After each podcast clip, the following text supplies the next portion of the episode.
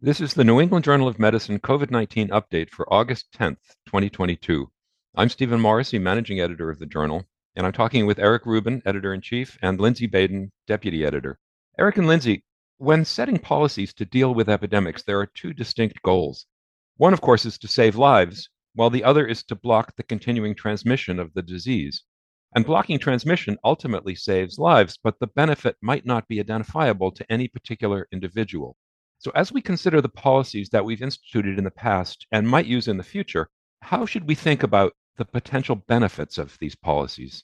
Going back to the beginning of the pandemic, in the early days, we had very little in the way of specific interventions, and almost all of our policies were directed against transmission. So looking at those policies now, how well do they hold up? Steve, the kinds of things that we were doing early on in the outbreak could be lumped together as social measures. Since we didn't have any specific therapies or vaccines at first, all of our interventions relied on blocking infection. In retrospect, these varied widely in terms of their efficacy. Let's start with what was probably the most effective measure. During the initial outbreaks in Wuhan and in Northern Italy, there was a very high attack rate among healthcare workers. However, as masks became more widely available again, infection rates in hospitals dropped precipitously. Even though hospitals where we are in Boston were overflowing with patients, the vast majority of infections among healthcare workers were being contracted outside of the hospitals. It's impossible to measure the precise efficacy of masks. People wear lots of different types and all have a different air filtering capacity. But anecdotally, the surgical masks that most people wore early on and continue to wear now in the hospital do seem to be highly effective. Of course, people have taken other barrier measures, including gloves, gowns, and goggles, but I suspect that these have contributed much less to protection. There's nothing specific about masks. They protect you against many respiratory infections. In fact, when masking was most common, we saw influenza virtually disappear. I think that this really works, and it remains our most effective measure at blocking transmission. Eric, as you point out, early on in the pandemic, it was very challenging because we didn't understand this virus, its biology, how it was transmitted, the severity of illness it caused. And as you note, many healthcare workers early on succumbed to severe COVID infection. Once masks and other barrier technologies were applied, that dramatically decreased. And I agree, it's not the fancy stuff, it's the basic. When I wear a mask, I spread less. And when you wear a mask, you breathe in less of what I am spewing. And I think that basic barrier concept made a huge difference early on, especially in the healthcare setting. However, as we've understood transmission dynamics better, and we've been able to understand high-intensity transmission environments, like caring for those very sick with COVID, we realize that transmission has evolved from that setting to really the community. And here, it may be a lower risk per encounter, but a higher risk due to very large numbers of encounters. And that's something we had to deal with in the beginning of 2020 through the present. Where are we exposed? And how do we ameliorate those exposure events? And the hospital is one, but then there's community interactions, there's the home, there's other types of social circumstances. And that becomes a lot more complicated, as you suggest, to understand the transmission dynamic and to bring in proper technologies to diminish it. And what about other social measures that were taken during the early phase of the pandemic? I think it's likely that many of these were more variably effective. Quarantine and isolation definitely work, but they're difficult and expensive. And depending on an individual's living situation, they can be almost impossible to pull off very successfully, at least to decrease transmission via droplets, which probably represents the bulk of transmission. But it's very difficult to sustain, and it's almost impossible to measure its effect at a time when most were masking. Better air filtration can also have an impact on many diseases, but again, it's hard to determine if it has had that much of an impact. My guess is that sending people outdoors is a pretty effective measure, while wiping down groceries and other measures that limited exposures to fomites probably contributed very little. But we don't have any actual measures of these, so it's difficult to determine their relative importance. And Eric, I think implied in your comments which was a real struggle early on with COVID, was our ability to diagnose. And I think the development of diagnostic technologies and the ability to go to scale and to maintain quality and rapid turnaround is a critical element to be able to then apply these different control measures like quarantine, isolation, physical distancing. And I think that's something that not enough attention has been paid to, and something that we're dealing with today as we think about monkeypox and other viruses that we worry about their transmission. Are we able to diagnose rapidly, early, and then think about interventions that can decrease transmission, and then come up with the proper ways to systematically assess their contribution to blocking transmission?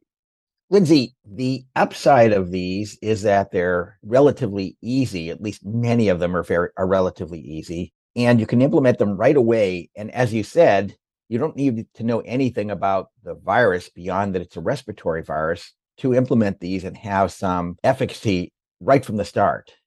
The downside, of course, is that they take cooperation. People have to participate. And that certainly has been problematic, either because people elect not to or because they forget.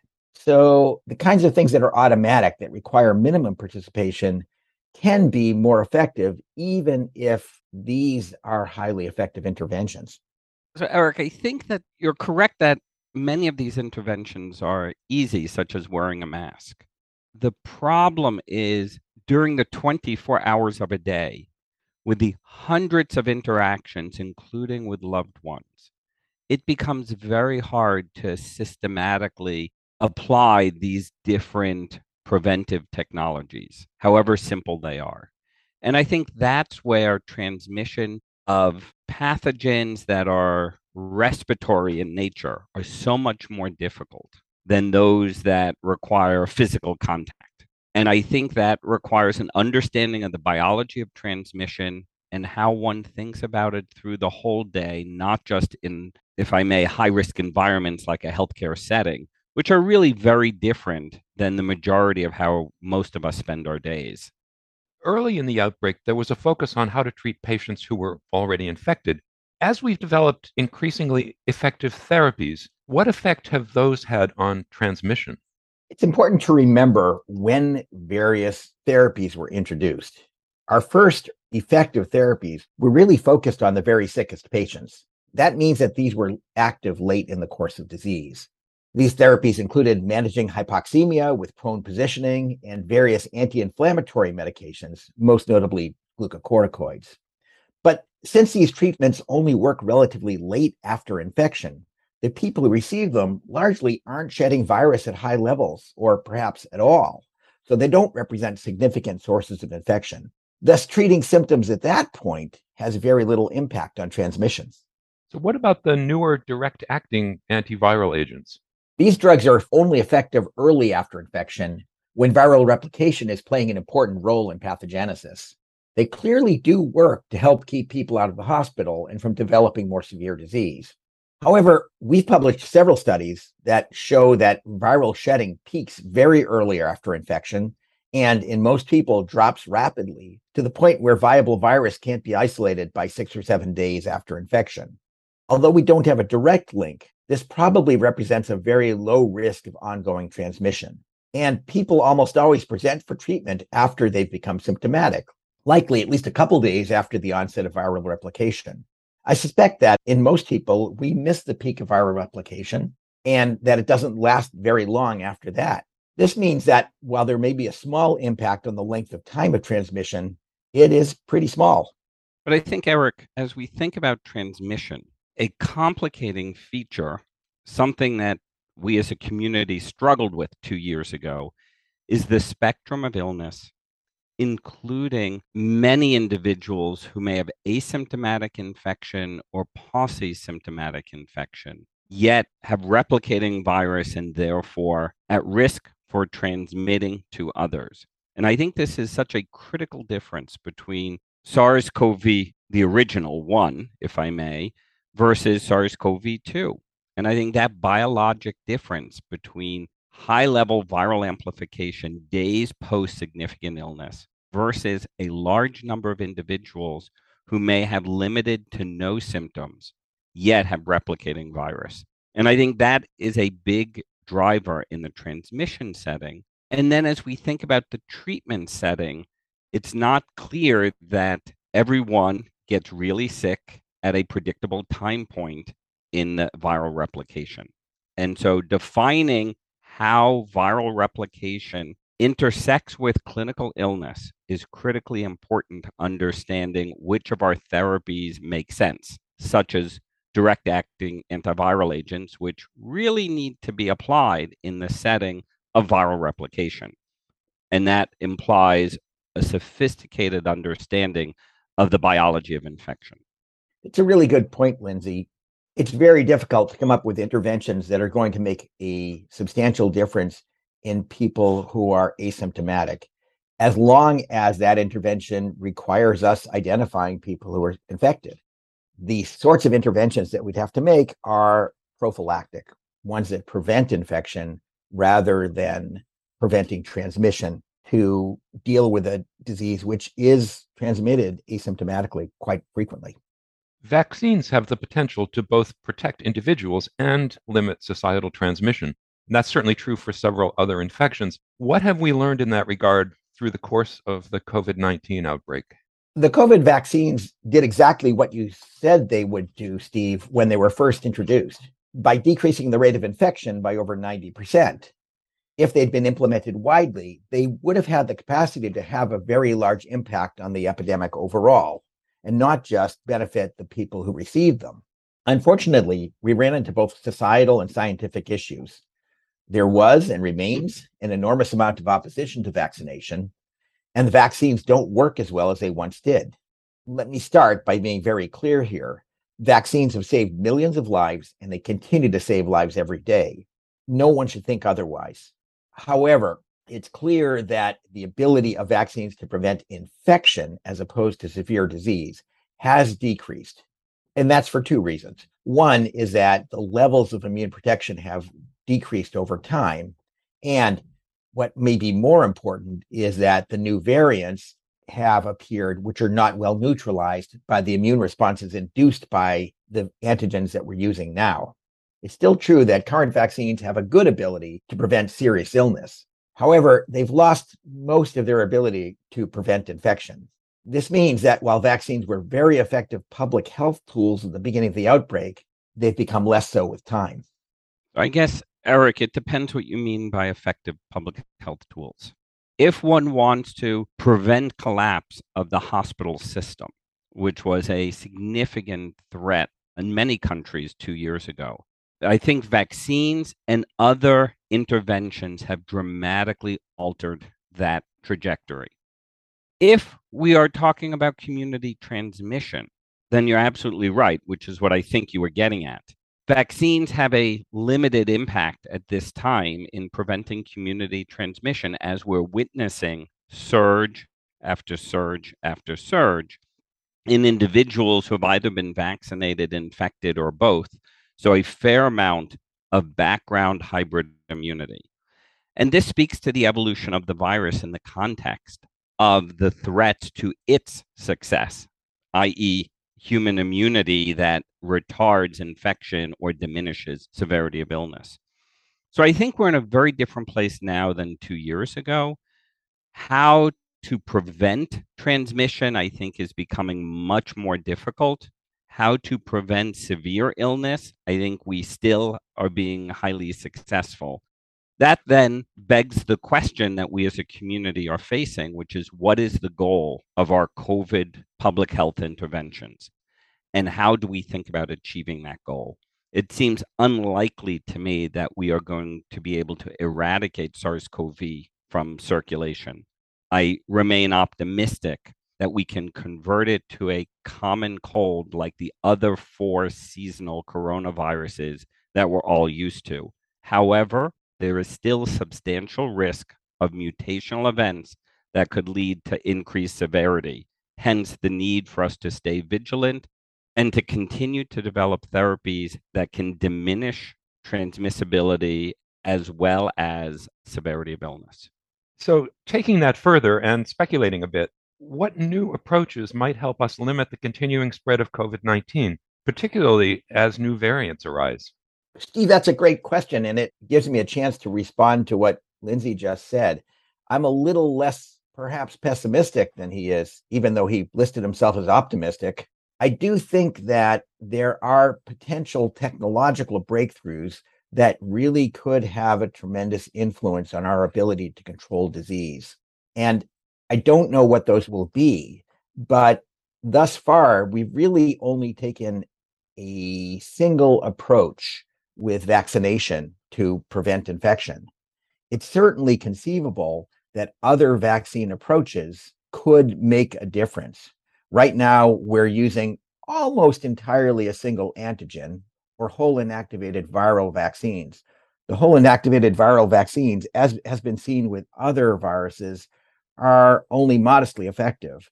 The single antigens are good, but they leave us open to the antigenic changes that occur with the virus. And the questions are, do these vaccines induce the right kind of immunity to give us the best protection? And is this the right single antigen to use? I think we're exploring some of that right now with changing antigens, although a single antigenic change is unlikely to be enough. But certainly, we could think about inducing other kinds of immunity, for example, inducing immune responses on mucosal surfaces that might make a substantial difference to what is essentially a mucosal infection. There are no guarantees here, but I think it's entirely possible that we could do better at preventing infection than we're doing right now. So, Steve, I'd like to look at this question from a slightly different vantage point, in the sense that I worry about COVID exceptionalism, and I worry a lot about the other respiratory viruses that for our lifetimes have caused severe illness, like influenza and RSV, among others. And I think we have to think about the approaches that can help us with respiratory viruses in general.